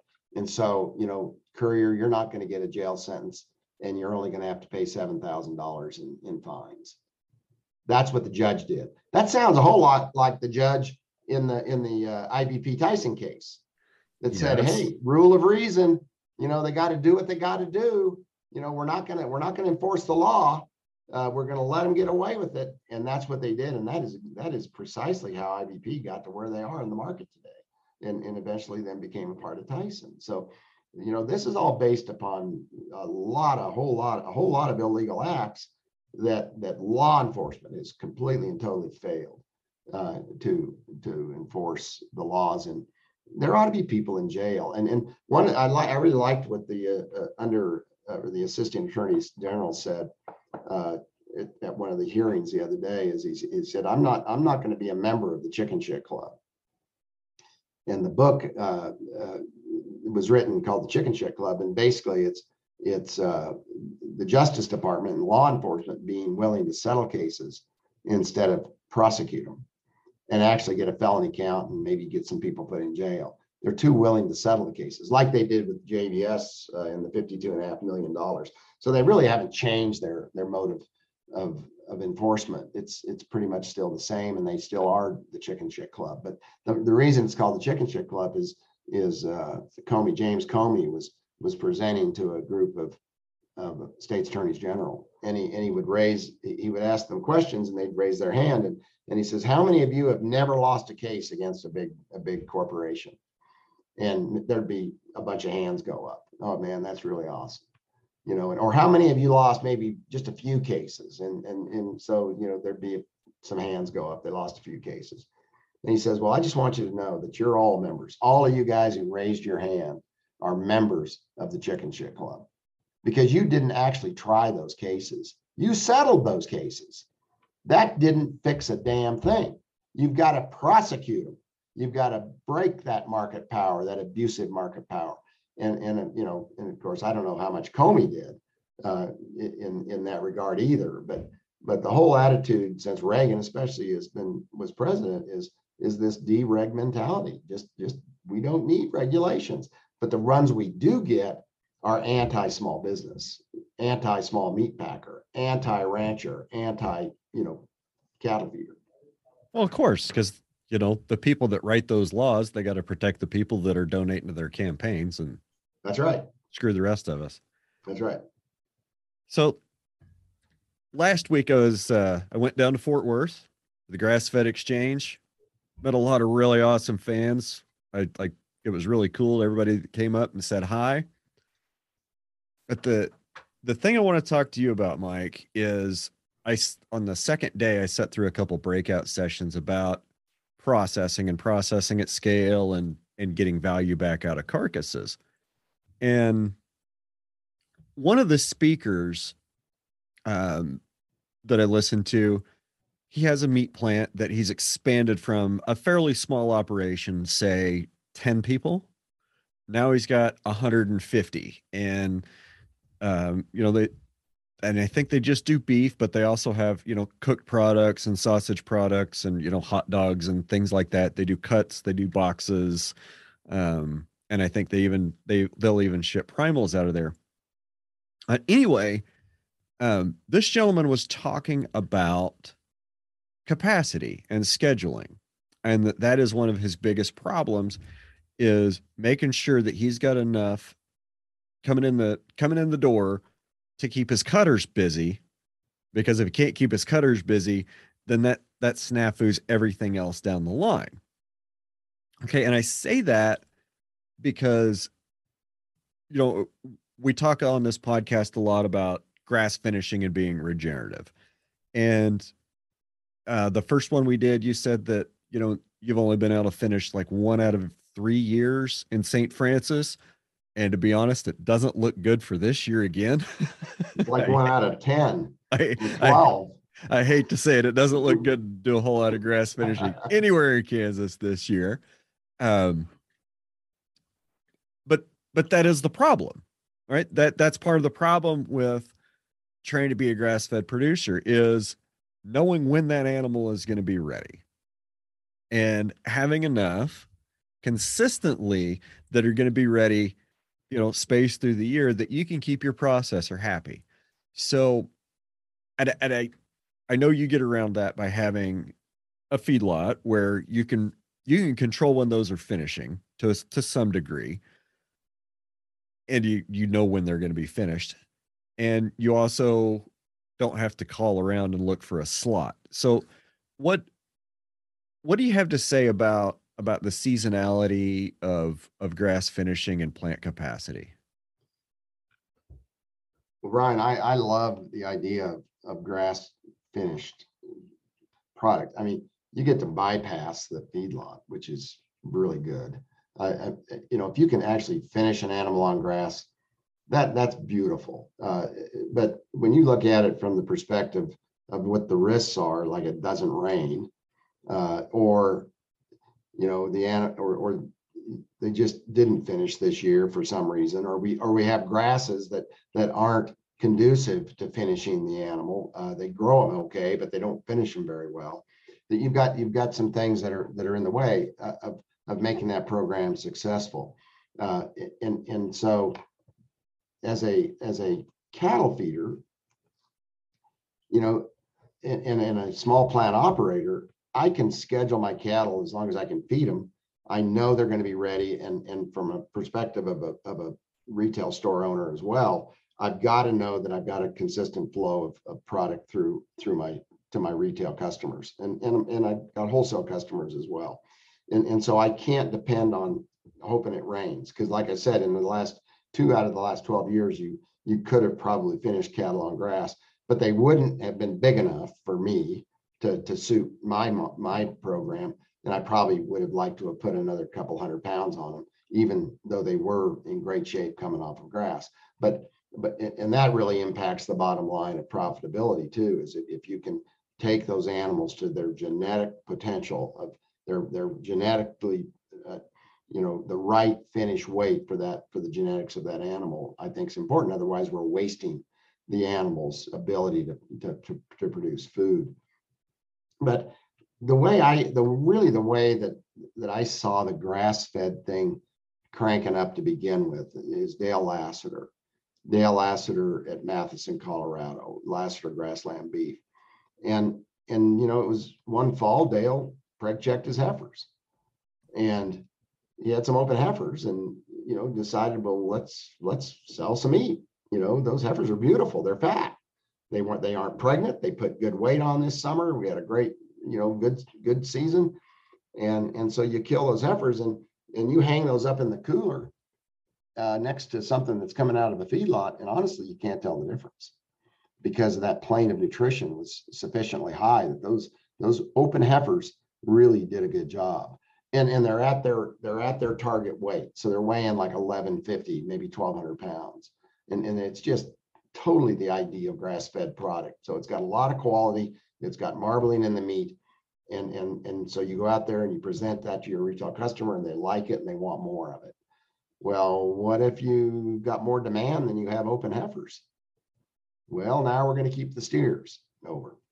Well then we hit a drought you know, or or whatever. And and we're ended up, you know, we're killing feeder cattle at the end of the season instead of good high quality fat grass fed beef. And and so with a feedlot, at least you can you can manage that and minimize that risk. Like right now, I, have got 300 cows that, that we run on our place. I would have had to sold them had I not had a feedlot. I mean, I sure you, we we did the corn stalks. We went out and grazed at crop aftermath. We worked hard putting up electric fence all over the place to get the keep those cows in some feed. But in the end, we had to bring them into the feedlot and, and feed them a cow ration, some cheap, you know, just some cheap uh, hay and and and whatever else we could put together to try to keep those costs down. But at least we kept the cow herd. And these are special cows. These are Angus cows bred to Wagyu bulls that are producing, you know, some of the most beautiful meat you'll ever see in the world uh, out of our operation. And so I see the feedlot is really making an operation even more regenerative. Uh, you have a home, you, you have that, what we would call in the grazing business, that sacrifice pasture. You know, where you, where you put the animals and they just, they, you know, they totally destroy it because there's too many in there for too long. Well, that's what that's what a feedlot is for me. Is I can bring those animals in and it's, it's sort of your sacrifice uh, area and and now I can really let my grass come back and not put those out those animals out on that grass too soon. You know, I, I'm just able to manage so much better. And and from the feedlot perspective, you know, I've got a really great water system there that I can now pipe all my pastures to where you know I can run 600 head of cattle in one group, move them around, and not not overtax my water system. And so now I've got the pounds per acre that I need to really get the impact I want but the feedlot is always there as that safety valve. Uh, and, and now with the feedlot, I can slaughter those animals on site. So now I've got a comfortable place for those animals to be. None of them have ever been on a truck in their entire life. They've never left the place. And, and I can I can slaughter them on site, low stress, making meat quality even better and animal welfare. I mean, 100% better than than what the others that go to a Tyson plant might experience. And and so now I now I can get in the meat business instead of the cattle business and avoid the you know the meat packer monopoly. And so that that's really what it's done for me. And so so when I see and I, and I see the absolute most efficient best cattle operation, cattle feeding operation being the farmer feeder. That's a Brett Kenzy. That's an Eric Nelson in, in Iowa these guys have the right size feedlots to support the feed, the crops that they grow. And so we run our cows on grass, all those marginal acres that that that that, that can do nothing but feed a cow. And we we run those cows on the grass. We bring them into these farmer feeders lots where all of that corn and hay and everything that was produced on that farm is fed to the to the livestock. So now they've maximized the value of their of their crop, and that's what Schiefelbein's doing too. Remember his conversation, and and so you're you're putting your farm through the livestock, and and and then the big the really big advantage is that manure then goes back on the land that the crops came off of. We even put it on our pastures. Uh, so you know, and by the time by the time those that manure gets out back on those pastures, it's already it's got biochar added to it it, it, has got all the slaughter waste that's been added to it. It's a powerful compost product, but that's made possible with the feedlot. And so I manage a lot, the, a lot of the risk in the industry, uh, or my business is managed with the feedlot. And, and so, so now I've got a carcass going, going to a meat shop. But, you know, you, it, but go back to Schiefelbein. I mean, he, I, I just described his operation. You know, he's, he's producing cattle, he's feeding the byproducts, and he's selling that product to a meat packer. But if you're doing all of that and you've been all really innovative and you you're efficient and all that stuff and you got a lot of family labor in the deal, aren't you the lowest cost producer? Way lower than the big feedlot that's hiring all their help and feeding eight dollar corn. You're way more efficient. That's more by far the most ideal operation. But if you're selling into a monopolized market And now instead of getting paid for the corn that you grew that went through the cattle, you're giving it away with the, with losses eh, on the cattle. Your kids that work on the operation, they're not getting paid. The family's not getting paid. You're going to the bank, and you need to borrow money to pay the interest. You know, this is the, this is the business we've been in the last thirty some years. In my, in my vision of the future, uh, where we can connect producers more closely to consumers, fixes that problem. We have to fix that problem. How many of these kids want to come back? None of them. None of them. You can't make a living. And none of them will until we fix it. That's right. So, kind of about the last thing on my list is, and this really probably shouldn't even be on my list because I know you've talked about it before, but I wanted to give you an opportunity to address working with the Humane Society of the United States because I this was a couple weeks ago. There was I can't remember what it was. There was somebody that was really really hot on Facebook about well, what does Mike think about this? What does Mike think about this? Well, what does he say about working with the Humane Society of the United States? And honestly, I just linked him the last podcast episode that we did because I'm not your spokesman, right? right, sure. Yeah, good. But I'll at least I'll at least give you another a platform again to address the haters that that are upset that you might have agreed with some things that the HSUS has said. Yeah, and, and you know, one of the real effective tools of, of the monopoly, the food monopoly, is to divide people, uh, get them to fighting over stuff that doesn't matter. And, and that way we can continue to pick their pockets and, and exploit them. And, and so that that's just a just a basic tool that they use very, very effectively. But I'll never forget that that year I went to R-CALF. And my I can't remember how long ago it was. It was it was probably 10 or more years ago by now.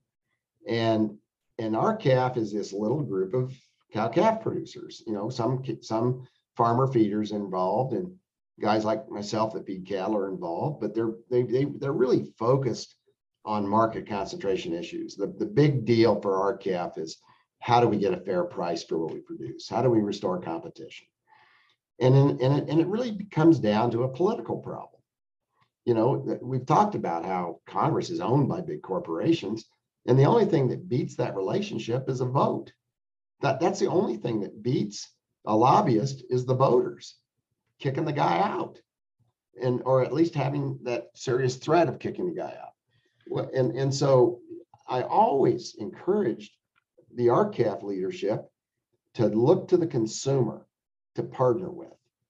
Try to get the consumer on your side let them know that their food best comes from an independent family farm and ranch and a farmer feeder uh, operation as opposed to the big the big you know corporate uh, model. And and and they did that. I mean they they really they got with the consumers union and i think you know we're starting to really do some good uh, uh partnerships with with some of the consumer groups. I think food and water watch we're uh, Patty Lovera was good friends at the time and presented on R-CALF's uh, conventions and on some of their panels. And and and I said, but look, guys, there is an organization out there that likes animals. How many in this room? How many ranchers in this room don't like animals? Uh, you know, you've got you've got some things potentially in common with the Humane Society of the United States, who who uh what's his name? The the, the the mr evil guy from 60 minutes the the big backer of farm bureau uh berman rick berman. Okay. you know he he's got humane watch the whole website that makes the humane society bad. But you know that's another wedge kind of uh, sort of a project to to divide people. But i said think about this. The best steward the best husbandman is a rancher a family farmer, a farmer raising pigs uh, in you know out out in the pasture in a in a hut. I mean, the pigs are happy, the farmer's happy, the kids are in 4-H, everybody's making a little money. It's it's working it's working good, and that's the right way to raise a hog. And and and I said, and how many of you can agree that it's a good idea to put a sow in a two by seven crate and they don't and they never get to turn around? How many of you think that's a great way to raise it to raise pigs? And how many of you think it's a great way to raise chickens to put them in a battery cage with other hens and they can't even spread their wings? How many of you think that's a good idea? Well, animal course, science research said that that was the safest, most humane way to do it, Mike. Yeah, yeah, yeah, exactly. But a rancher knows better. I mean, they're not going to do that to their cattle. You know, it, it, it's better husbandry. They're, they're they're the stewards of the land. Well, it so happens that the Humane Society had decided at that time that they might be better off supporting family farmers and ranchers as opposed to just you know fighting agriculture and and and many of the practices that we, we consider inhumane like the like the sow in a in a gestation crate and the and the and the chicken in a in a battery cage and 150,000 head of cattle in one spot and when it when it's when the snowstorm comes by the third day they still aren't fed or they're in mud up to their butt and they're losing you know a, a whole lot of cattle as opposed to Eric Nelson and Brett Kenzy's yards, they were fed the next day after the blizzard. Right. And all the kids were out there scooping bunks. And I mean, you talk about humane care and, and quality care to animals, that's where you're going to get it. And so basically, the Humane Society came to myself and Joe Maxwell and, and some of us producers, and they said, Don't we have something in common here? There's 11 million of us, and we vote. Don't we have something in common here? Could we work together to to support family farm agriculture and really do a better, more effective job of fighting the factory farm side that, that's so exploitive of, of ranchers and producers and workers and all that. And, and we said, yeah, why don't we just give it a shot? And so I suggested that year at R-CALF that, that the Humane Society and their 11 million members might be a pretty good collaboration. And of course, it didn't go anywhere, but, but, it, but it got said and, and then we just went right on and we we developed some some state uh, groups uh, some advisory groups uh, that would advise the humane society on policy and so i did a chart one time and i and it basically it was it was the organization like like R-CALF ncba uh, the NC, or, or uh, the humane society and and just where they stood on certain policy and and it was interesting because on country of origin labeling, mandatory price reporting, you know, market concentration, really these seriously important uh, policies, Humane Society was 100% in alignment with R-CALF. And NCBA was on the other side with the meat packers. And, and, and so, you know, we were really making the case that, that, you know, this would be a pretty good group, you know, to, to, to perhaps align with and, and get them, you know, when they hit the hill on in DC, uh, DC feels it. I mean, when their lobbyists and their, you know, animal lovers hit the hill, I guarantee you, there's passion there. There, there's there's a lot of volume to their voice, and and the hill listens. And so we really did do some good there for a little bit, and and then we got crossways. What happened was the Humane Society had partnered with Whole Foods on the on on GAP certification, the Global Animal Partnership thing, and it was deceptive, it was misleading, and we felt as advisors to the Humane Society through this advisory group that they shouldn't be a part of that what we thought was food fraud. And we were never able to break the connection between the Humane Society and Whole Foods Global Animal Partnership, which which was a a, a certification program that Whole Foods imposed upon their suppliers that wasn't being held up to the to the stated standards. It was more of a marketing thing for Whole Foods to be able to sell to their consumers. And and honestly, they were just producing, you know, regular feedlot, factory farm product and and putting, you know, what what I thought was a fake label on it. And many of us other many of the other folks in the group thought was a fake label as well. And so we ended up parting ways uh, you know, I'm no longer on an advisory panel with with HSUS.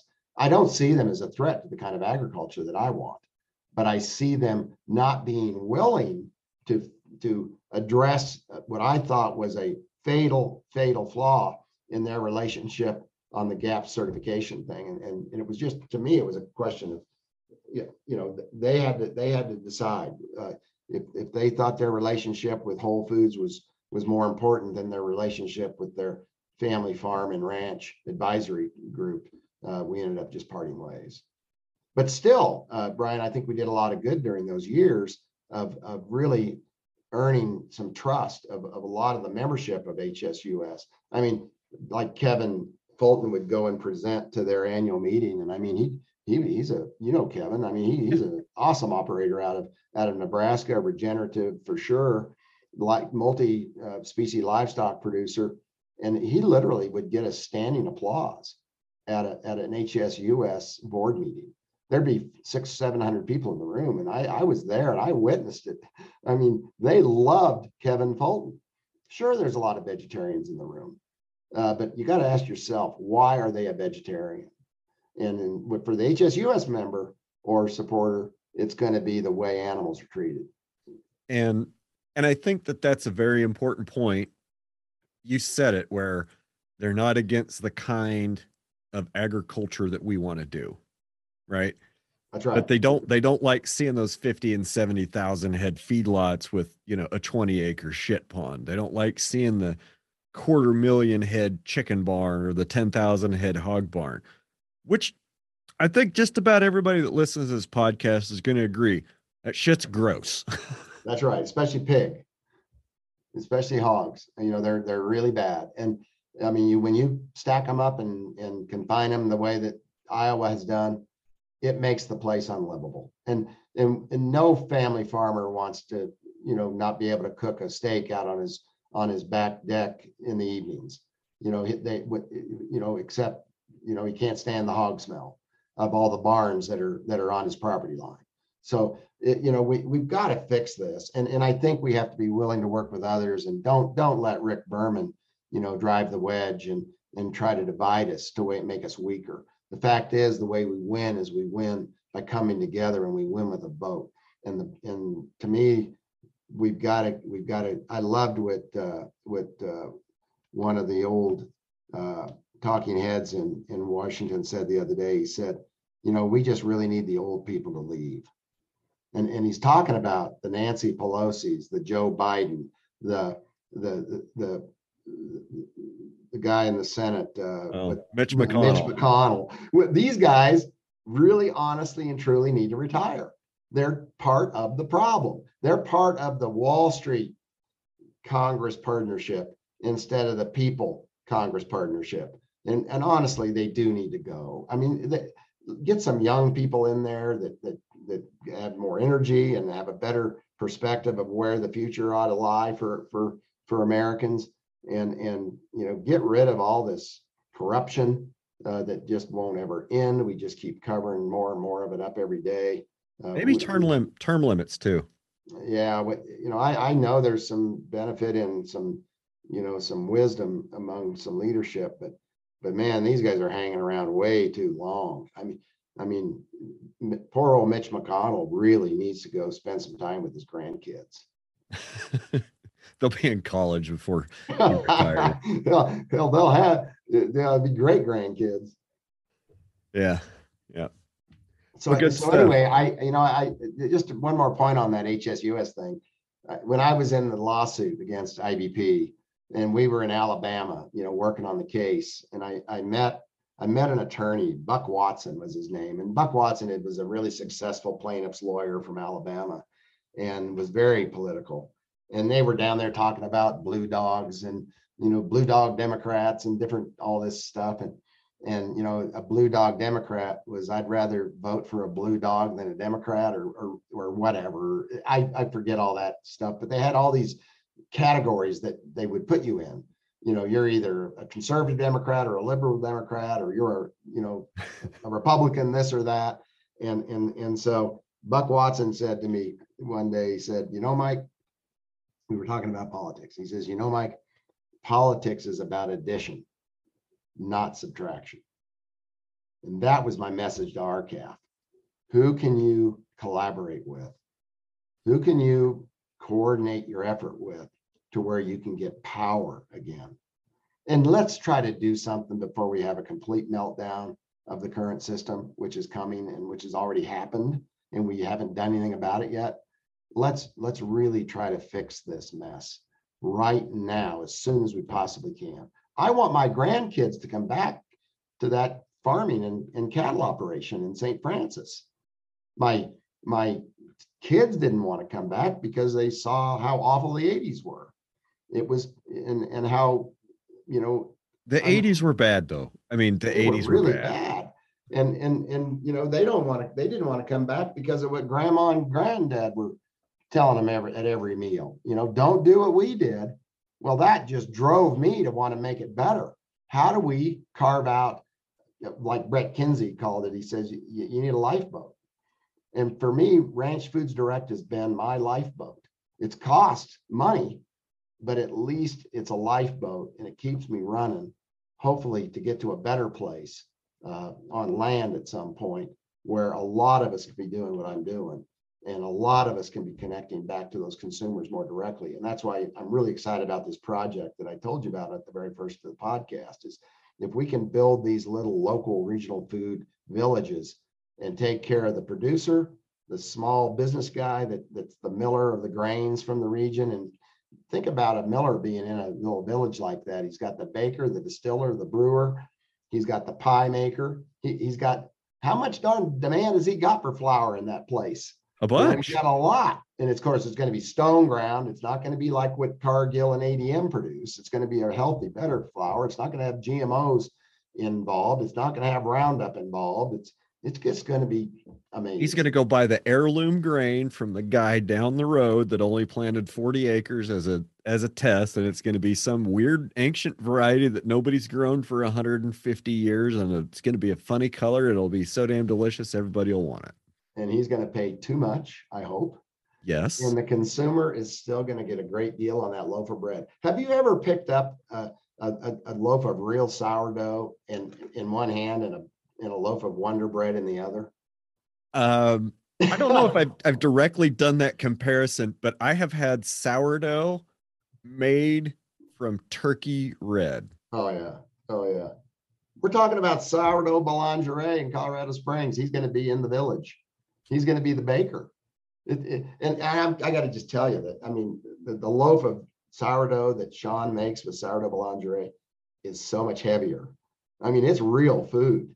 Yeah. And, and, and you know what? You, you don't you don't have a gluten intolerance to it because it's sourdough. He fermented the grain. Those grains have a built-in protective device. It's you know it, it, they want to they don't want you eating them. And and so with sourdough and the fermentation process, you you can eliminate pretty much eliminate that problem. So anyway, that's what I want to surround myself with is good food and good and people who make good food and grow good commodities. That's and I think that's something that we can all try to surround ourselves with is a community that is centered around providing food for each other.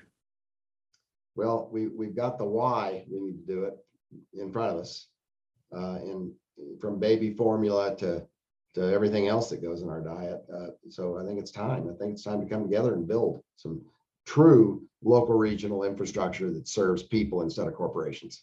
Yes, for sure. I'm I'm really excited to to follow along and see how you build your food village, Mike. We'll keep in, we'll keep you informed. Yep. All right. Where do you want uh anywhere you want to send people today? Well, you can always go to mikecallicrate.com and and you know you can check out the blog. I got a list serve and and just almost everything else I do there is is is somehow represented from you know from Ranch Foods Direct to the Callicrate Cattle Company, what we do for a regenerative program. You know when you when you can make money you can really be regenerative. Yeah yeah for sure. So um i missed you at grass fed exchange. I think the next one coming up on the calendar that's more than a couple weeks out um let's see R-CALF convention august in deadwood south dakota yes are you gonna go yeah i'll be there i think i might uh i might have to do that Plane tickets out of Dodge City are half of what they are out of Wichita. If you can really, yeah. Would that be a problem? Maybe with some concentration, consolidation issues, uh, monopoly power. I course. think it's, I think it's federally subsidized tickets out of Dodge City. Actually, yeah, yeah. But but the but the yeah that's yeah that's exactly what it, it is. Like Colorado Springs is starting to get more flights, which is is really good. But but United has way too much power at, at, the, at DIA. You know, they can they control gates and it makes it hard. More monopoly power. Uh, what else? Quivira's Regenerate, probably back in Albuquerque this year. You going to that one? Yeah, I, I, I, usually try to get there. Okay.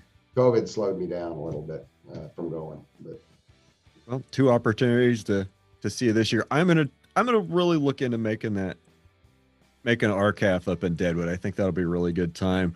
It's gonna kind of depend on when my summer help has to go back to college because I think uh, it it's either the that week the or the week before or the week after. So if he's going back to college, that means I've got to go back to work. no. Well, good luck. I hope that works out because our R-CALF's a good, a really good meeting. We'll see if we can make it work. And uh, I think with that, we're gonna go ahead and get out of here. Mike, it's always been a always always awesome. Thanks for joining me. Thanks for having me, Brian. Yep. All right, gang. Have a great week.